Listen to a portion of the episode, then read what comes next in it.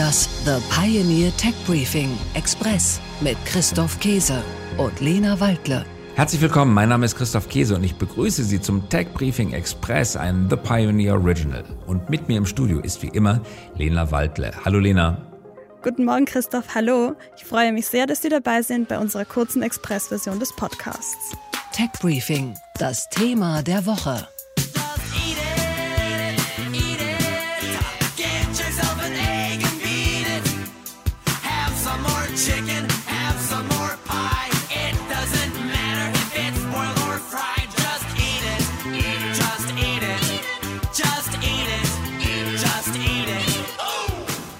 Das war Weird Al Yankovic. Der persifliert Michael Jacksons Beat It zu Eat It. Und das passt wunderbar zu unserem ersten Thema, denn wir sprechen ja diese Woche über Foodtech entlang der Lieferkette. Heißt der wirklich Weird Al Yankovic, Lena? Was für ein Name. Der heißt Weird Al Yankovic und der hat sich tatsächlich auf die Persiflage von Michael Jackson Songs spezialisiert. Ah, mal, mal, sehen, ob der Name wirklich im Pass steht. Ansonsten ist es ein gut ausgedachter Name, Weird Al Yankovic. Okay, aber davon ab. Kaum ein Thema wird so heiß diskutiert wie die Ernährung. Vor ein paar Wochen haben wir hier im Podcast besprochen, Lena, dass viel zu viele selbsterklärte Finanzexperten auf YouTube und Social Media ihr Unwesen treiben. Aber das ist kein Vergleich zu den unzähligen Ernährungsberaterinnen, Ernährungsberatern, Foodgurus, die in den weiten des Internets herumschwirren. Völlig egal, ob High-Fat, Low-Carb, vegetarisch, vegan, montags essen wir nur grünes Gemüse und freitags essen wir gar nicht. Ich habe völlig den Überblick verloren, welcher Foodtrend gerade in ist. Wie heißen nochmal die Leute, die nichts essen, was der Erde gewaltsam entrissen worden ist? Ich habe den Namen vergessen, aber auch das ist ein Trend. Ah, sind das die, die nur Beeren essen oder Äpfel essen, die von selbst vom Baum fallen? Wir wissen es wahrscheinlich beide jetzt nicht genau, hätten wir uns besser vorbereiten sollen, aber Tatsache ist, auf dem Thema passiert unglaublich viel. Lebensmittel und Ernährung sind für viele zu einer Art Religion geworden und daher ist es nicht verwunderlich, dass viele Startups und innovative Unternehmen in diesen gewaltigen Markt einsteigen. Denn mit jeder Food-Trendwende tun sich neue Geschäftsfelder auf. Der Markt ist riesig.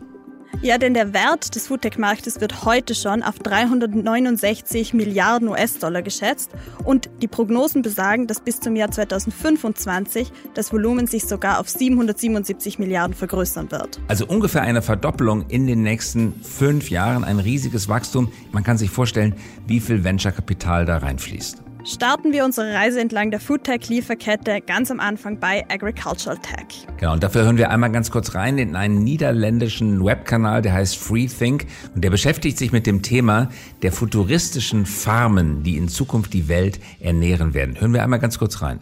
If you want to feed the world in 2050, then the next 40 years we need to produce the same amount of food as we did over the last 8,000 years. And that gives a little bit an indication uh, of the pressure uh, on the food system. Das also Freethink aus den Niederlanden, futuristische Farmen, das war das Thema, um das es ging. Warum? Fast acht Milliarden Menschen müssen täglich ernährt werden und auch wenn die Verteilung der Lebensmittel noch höchst unfair erfolgt, sind das doppelt so viele Menschen wie noch in den 1970er Jahren. Aus diesem Grund setzt die Landwirtschaft vermehrt auf die modernste Technik, um Lebensmittel so effizient wie möglich anzubauen. Sie nutzt Drohnen, Roboter, um die Landwirte von den manuellen Arbeiten zu entlasten und Betriebsführungssoftwares unterstützen auch noch bei der Rationalisierung. Und außerdem wird künstliche Intelligenz vermehrt im Agrarsektor auch noch eingesetzt. Dieses Thema ist unglaublich komplex und ich würde sagen, das verdient eigentlich eine eigene Agricultural Tech und Agrar 4.0 Folge. Guter Vorschlag, das machen wir dann in einer der nächsten Wochen oder Monaten. Aber heute geht es um Food Science. Um Food Science in dem Sinne, dass Fleischersatzprodukte und Milchalternativen gesucht werden. Die Investitionen in pflanzenbasierte Lebensmittel erreichten 1,7 Milliarden US-Dollar im vergangenen Jahr und übertrafen die Investitionen ins gleiche Feld vom Jahr davor, also 2019, um das Dreifache. Und dieser Trend hält an. Allein im ersten Quartal 2021 flossen, festhalten, 530 Millionen Dollar, also eine halbe Milliarde, in die Erforschung alternativer Proteine. Und das war es natürlich noch nicht mit dem Tech Briefing für diese Woche, sondern nur mit der Express-Version. Wenn Sie mehr über Foodtech hören möchten, außerdem auf den neuesten Stand der Nachrichten aus der Welt von Big Tech, Startups und Technologie kommen wollen, dann herzlich willkommen an Bord mit einem The Pioneer Abo. Hören Sie dann alle Podcasts in unserer neuen Podcast-App oder auf unserer Webseite thepioneer.de slash techbriefing.